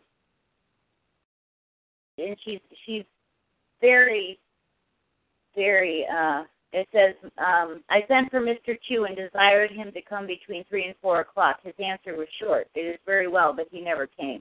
I talked very freely to Molly about their cold behavior and very uneasy as I think he is set against me and will do me hurt instead of service. I'm very miserable. Uh, all things, all things dreadful and gloomy, private enemies worse than open ones. And she was so ill she took an anodyne last night and had no rest. Um, let's see, despite and it, this is a footnote. Despite the activities and precautions of the authorities, messages were constantly being carried between the loyalists in New York and their wives who had remained behind in Philadelphia. These were occasionally intercepted, as in the case of Mrs. Shoemaker's um, and, Miss, and Galloway's letter to his sister. These were at times artfully concealed, and tradition has it that letters passed between Mr. and Mrs. Galloway concealed in quills this is from the notes of Sir Charles Burton. One letter from Galloway has been preserved. It was written on a piece of tissue paper about the size of a postage stamp. Um, let's see, who was that? Owen Jones and his wife, they invited me to come to their house if I was turned out. Peale came to tell me I must get three hundred a year or move out of my house. I told him I would go out, send for Lewis, and he and Mr. Chew concluded I should claim my own estate and in better spirits. Uh, let's see, and people came and visited. So, you know, there's no news for a while. Um, and okay, he's uh he was let's see, sent for Owen Jones, this is the thirty first, sent for Owen Jones and told him I was resolved to rent his house. He approved of it. Sidney Helen, Pat Biles and Crosdale's wife called and the president Bryan Bryan and he behaved well and seemed to think my estate would not be meddled with, told me that Thompson said I should be pushed out of my house. Mrs. Lawrence and Gouverneur Morris, they both seem unconcerned. She is too despicable for my notice. Fuller here at night and Owen Jones. I sent for Peale and told him I would stay in the house and Owen Jones will be my security. Um, so you know she she was she's up and down because people are coming in and telling her all sorts of different things from one like from one day to the next. She doesn't know whether she can keep this or or not that. Uh, um, and so I I'm just scouting here. Uh, oh, this is this is great. This is on Saturday. This is August the first. I was pretty cheerful in the afternoon. Mrs. Wharton sent to to know if I would take a ride. She called on me just before sunset, and I told her I had taken the house and all my little concerns. She seemed very reserved, but when she found I was not like to trouble them, she cleared up. We went all the way back. We went all of the back ways of the town and rid three miles around. You have to excuse me. She doesn't use much um, punctuation, and she has very creative spelling. So I'm I'm trying to get through this here as best I can.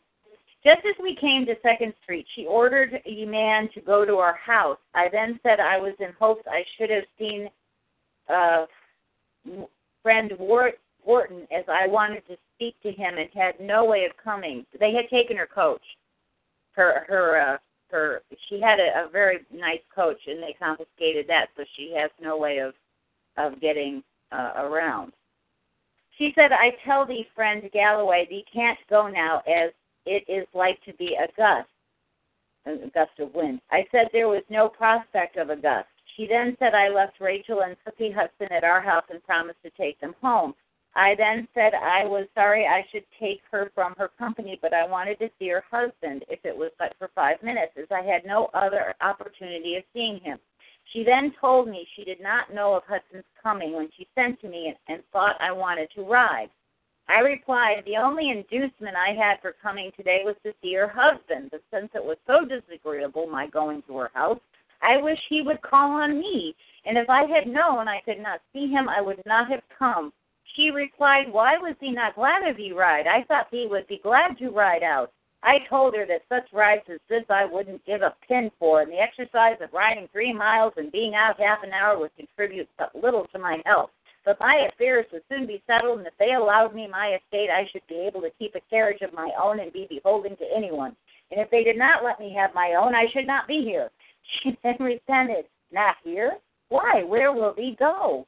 I said to my husband and that nobody had need to fear that I should trouble them, for I would live on bread and water before I would accept a favor that I could not repay. She then said she was glad I kept the house. I told her if I had not, I would not have troubled my friends but for a few days till I could look about me, for I knew the Philadelphians too well to expect any favors, and I could feel and had been hurt by ye slights that I had received from some that called themselves friends. But I would have nothing but I would what I could pay for. She then made an excuse that their horses would not stand, but I know that they had stood when she chose, chose to go, therefore I treated it with contempt. And as she saw I was vexed, she pressed me to send for her carriage, which I refused. Had told her I may now never see her husband more. She said, I will send for thee some other time.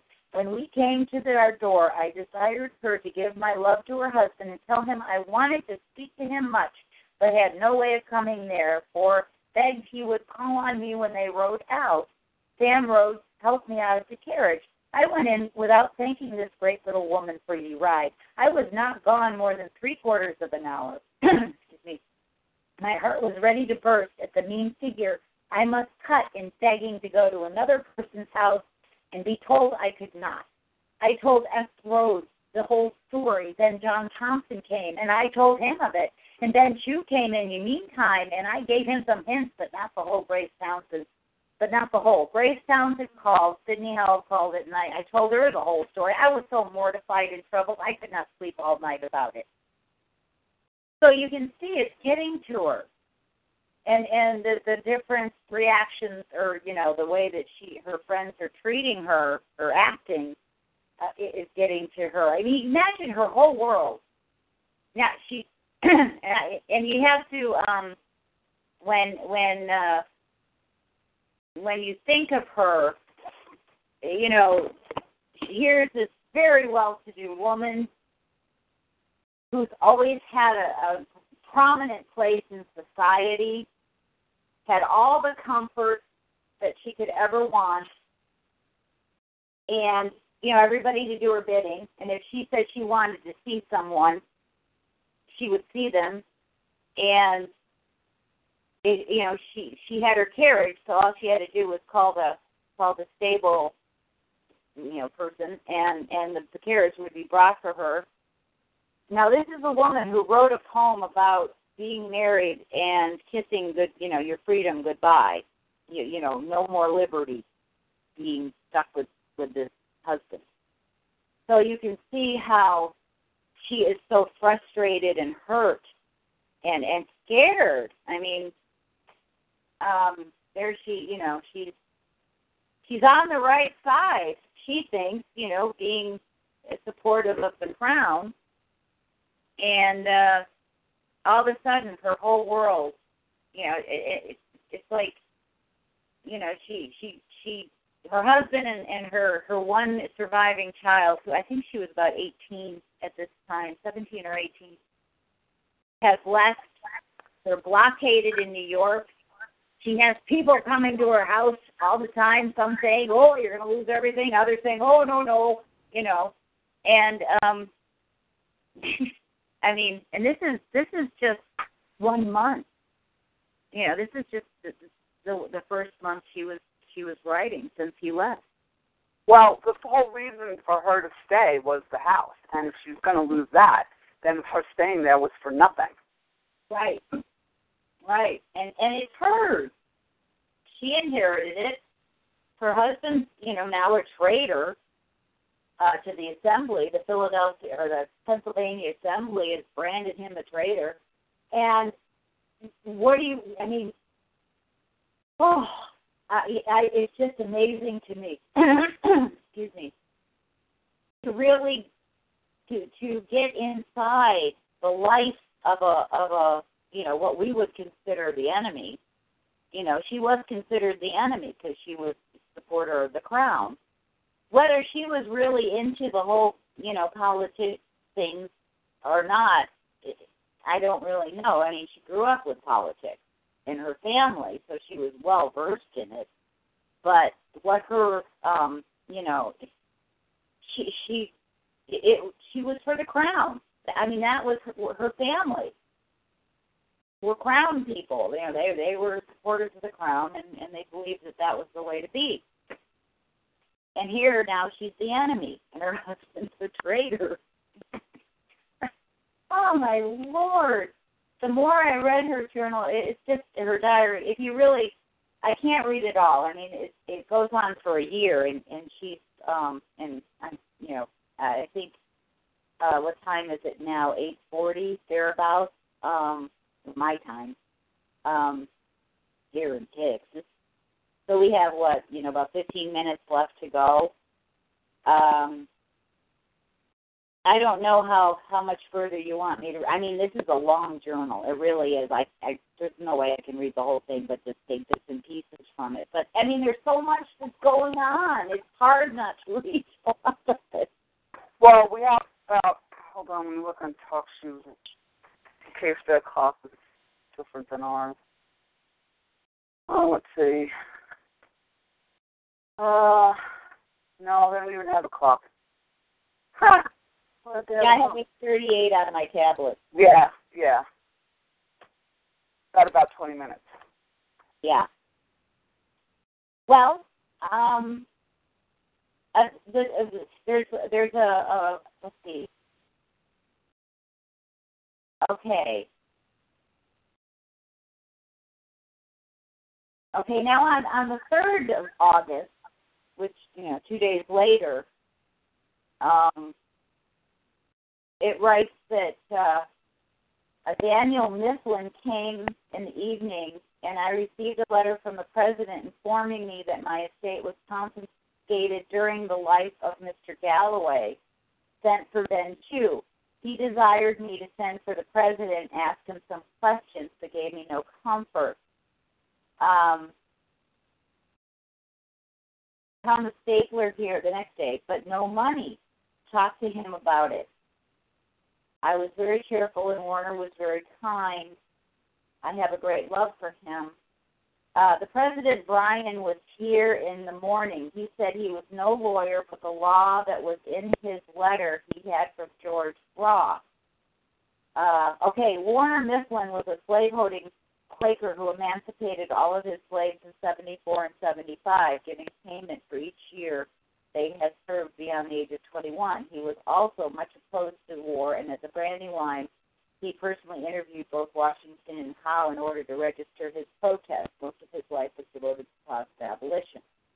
But here is Counsel to Mrs. Galloway, 1778, uh, Philadelphia, August the 3rd. Madam, I have not been inattentive to your discourse, which you honored me with some days since at your house. Business has present, prevented this answer being earlier made. When a lady marries, unless by a special reserve of her lands in the hands of trustees made before the contract, the use and profits of the real estate belonging to her rest in her husband for and during their joint lives, and if children be born then for his life. This estate, as so acquired by wedlock, the gentleman can sell. It may be seized by creditors and applied to their relief and it may be lost by a taint, and, and then it devolves to the public as a forfeiture. But the moment the husband dies, it returns to the widow, or if she be deceased, to her children and other heirs. This, the gentlemen of the law say, is the case, as well here as in England. However, they remark that corruption of blood, which in Europe destroys the heritable capacity of the children and gives a father father's lands to the state, even where he is only tenant for life, is abolished in Pennsylvania.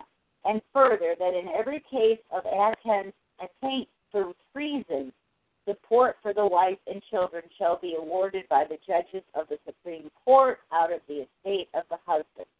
What may be thought proper in your case, I profess myself very ignorant, yet it is probable it will be most convenient for you and the public too that such allowance be made out of the paternal estate lost by you for the uncertain term of Mr. Galloway's natural life. No one can more regret the occasion of this communication, but believe me to be, madam, your most obedient servant, signed George Bryan, who uh, the president of the um,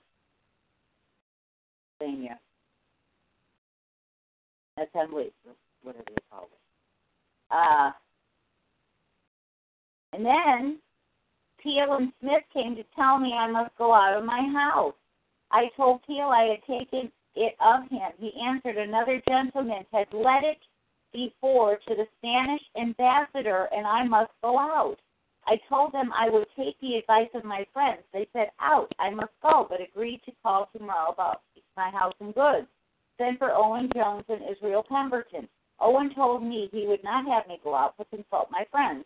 In the afternoon, the fellows came and appraised the goods, and the French consul was here to take the house. And I told him, as I found they would not let me stay in it, he had my voice in preference to the Spaniards.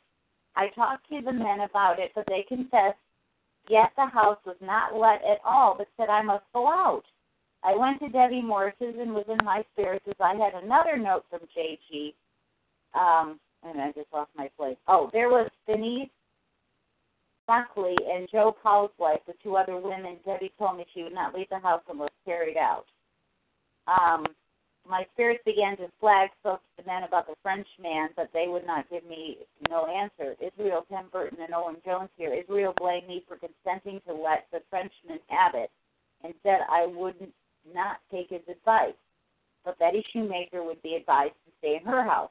He would speak to Budnot and told me not to go till forced, for they had no right to turn me out. Owen Jones was present, but Israel minds Becky Shoemaker, but takes no care of me. Becky Shoemaker was also uh, a woman who was at that time in, in Philadelphia losing her house. Um, Mrs. Straker and someone Wilson who was going to New York, Major Edwards here. Okay, so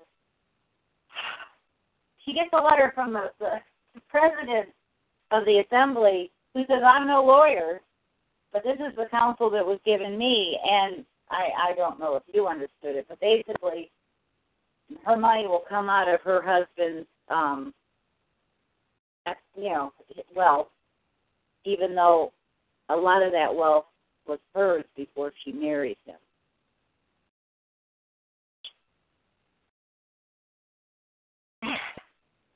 So that is okay, and it's Don Juan Miralles, who was at this time spoken of as a Spanish gentleman of distinction and high character. He later appeared in his true role of ambassador from the court of Spain. He's the, the Spanish ambassador who's going to rent her house. That someone else went about letting out to the Spanish ambassador. Didn't ask her. Oh, and then they she, there's a fire. She hears of this great fire in New York. Um, the next week, uh, the great fire in New York, and and doesn't know if her her husband and, and daughter are anywhere near it. And they they said that no, it wasn't uh, a great fire, and and uh, Galloway and, and Betsy were fine. Um, now, and just after this, the next day, Teal and Will come to let me know I must go out um, on Monday morning, for they would give the Spaniard possession sent for Robert Irwin and Owen Jones to find Owen knew nothing what Israel has done, and he had not seen Chew, so I, I fall. No one was here to hear the warning given. Wrote a few words to J.G., went to Potts and gave her the note. The house was full of Potts brothers, and though I was so distressed, not one of them answered me one word or took the least notice of me. Sent to Owen Jones again, went from Potts to Debbie Morris. She told me she would take me in if they turned me out, but told me not to let them. Old comfort. John Thompson here in the evening and said Bud Knott was out of town. Owen went for Ben Chew and Johnny Pemberton came a little in the evening. Suki and Becky, don't Jane, though they must think how and though they must think how distressed I was, yet they sat and talked as if nothing was the matter. At night came Ben Chew and Lewis after being twice sent for. They concluded to the president to go to the president, but fear it is too late. Heard nothing of Israel. So by indifference of my friends, I am to be turned out of doors. They support Shoemaker, but fear not if I think am wretched. And it goes on like that for days. Um, and she became very ill and uh, then the let's see, let's see. Okay, uh, the Spanish and his attendants came on the 10th and took possession of my house. I was taken very ill and obliged to lay down and sent them word I could not see them. They went everywhere below stairs, and the Spaniard offered to let me choose my own bedchamber, but I sent them no message, but was very ill upstairs and between two and three o'clock, the last went away. They at last went away. Um, Teal told nurse now that they had given the Spanish gentleman possession. They had nothing more to do with it, but took the key out of the front parlor door and locked me out and left the windows open. Jane Mathers brought me some gauze from my dearest child and told me Mr. G fell from Mr. Lowe's house at the fire and hurt himself, but not dangerously that if an act of oblivion would take place, he would come home, if not, go to England. This sinks my spirits very much. Sent for Israel Pemberton and told him they had taken forcible possession of my house. He advised me to stay in the house and take the lock of the door. Tom Ricker and a whole bunch of other people uh, came at night and said I must go out of my house. And Molly Craig told him she had a mind to get in at the window and take the lock off the door and to fasten the window. He told her if she had she would be hung. At last I coaxed him, and he seemed as if he was desirous I should have my estate, but was violent in respect to their laws, and told me the lawyers flattered me, for I must give up possession, or I could have no maintenance. Maintenance means uh, uh, an allowance, you know, money to live on. I was frightened and would not have the lock taken off, but went to General Arnold and told him how exposed my house was, and he kindly sent a guard. Mrs. Craig went with me. He treated me with great politeness, and I went to bed in better spirits. John Roberts sent to jail. And this is, you know, and it's in the next few days, several people, several men were sent to jail, and some hung for being traitors. Now, he was uh, John Roberts, uh, who, along with Abraham Carlisle, was arrested, tried, and convicted of giving aid to the enemy. Both men were undoubtedly innocent of the charges, and while they had accepted offices under British administration in Philadelphia, their services had been entirely of a humanitarian character.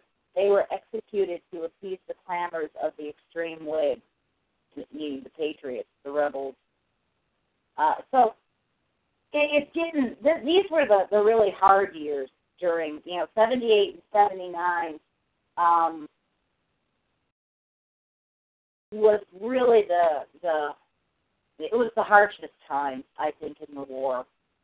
Um, it was in the mid states, and this is when the you know the British were were uh, in New York and and then in Philadelphia for a while.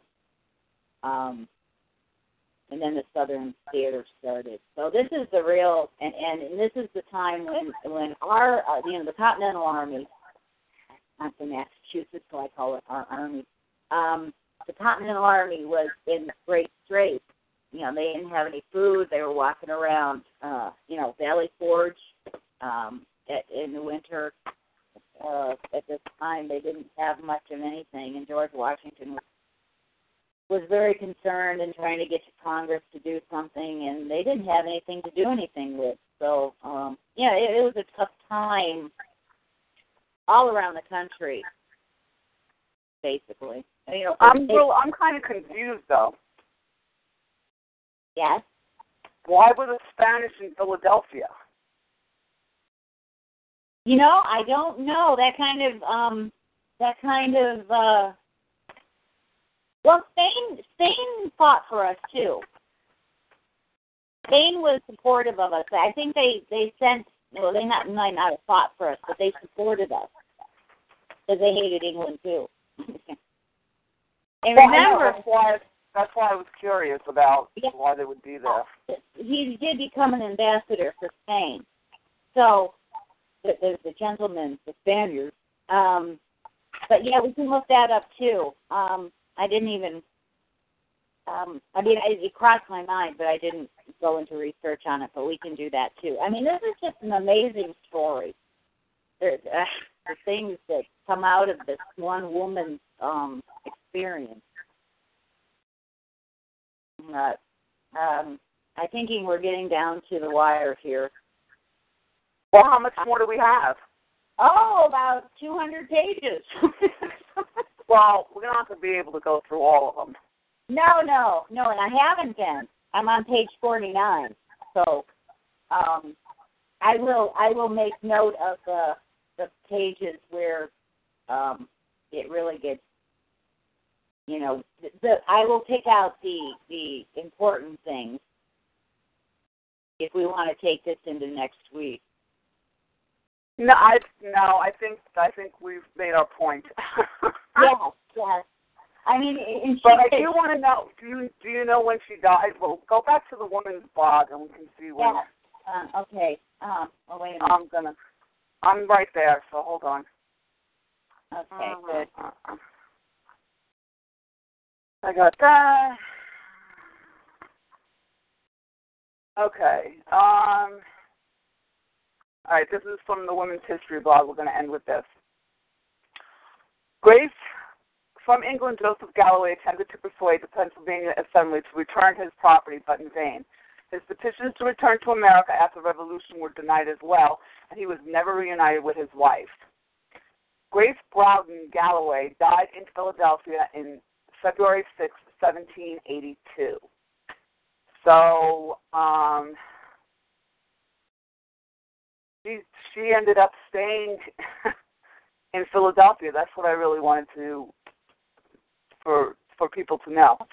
Although histories of the American Revolution commonly celebrate the victors and the sacrifices of the patriots, Grace Galloway's diary reminds us that a large number of Americans paid a terrible price, especially wives of Tories, for opposing America's war for independence.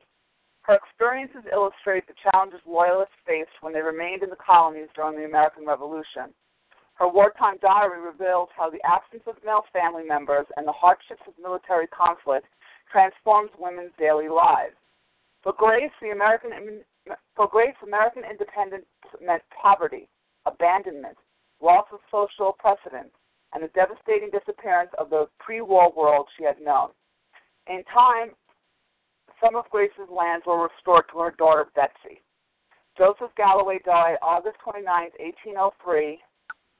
She died 1702, and he died like 10 years later almost, at mm-hmm. Watford, England, a pensioner of the crown and an object of scorn to his countrymen.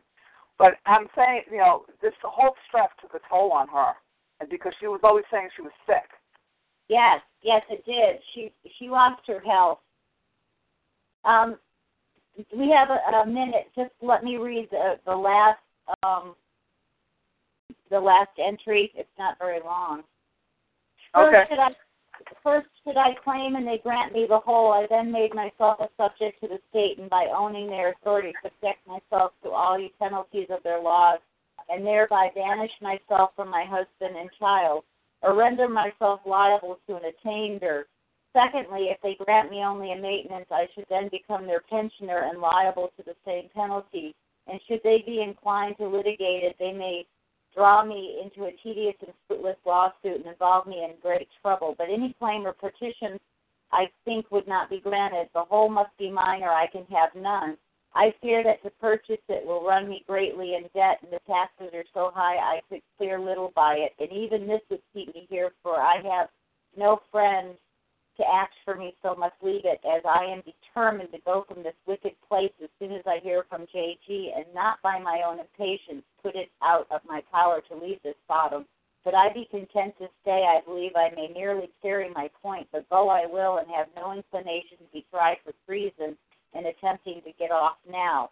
They may they may give me a passport on my promise not to return, but then I should be kept here or tried for my life if I attempted to go, and right of a tender and a right writ of attender tender brought against me and my whole estate confiscated, for they would be glad of an excuse so to do. Therefore, I'm determined to sit still, and should I not live to get my dear child and Mr. Galloway, let this be shown them as my reason, for I am friendless and alone, and nothing reigns here but in trust. How sad. I mean, that is just it just broke my heart when I read that. This is definitely one of the most tragic women we've ever done. Yes, yes. Uh, it's just oh, I mean, she was just like abandoned, totally. Uh, her husband did try to get her to come, but you know she, you know, you know she she went back and forth, and and, and finally, you know, it sickened her. Uh, literally. But if you want to, if you want to, you can look up just just look up the Diary of Grace Growdon Galloway. Put it into your search engine, and the PDF will come up of this this wonderful book. I believe it was written in 1931, and it has her whole her whole diary, so you can go through her year. Um, okay, we have two minutes left, so do you want to take us out? Okay. Well, very good. Um, Oh, yeah. Uh, the president has been speaking. I love it how it came from the Pentagon. Uh, let's pray that our troops, our kids in uniform, um, aren't put in more danger than they're already in. And could we please pray to the Lord above that uh, our leaders, the ones that uh, we're, we're we're trying to get elected for 2016, do have a jolt of, um, you know, God wisdom or something, so that more families don't have to grieve the killing of their family members from terrorists. who are radical Islamists, Islam, Muslims, jihadists, whatever you want to call them. Uh, um, and that are, you know, that we don't have to fight this war because I'm really thinking that uh, the Middle East is its own act. But anyways, pray for those of our children in uniform who are still in harm's way, and the special ops who are, oh, they're just pray for them especially, and uh, our vets here at home that are homeless or having a hard time. And as always, good night, Loki. We're holding the flame for you.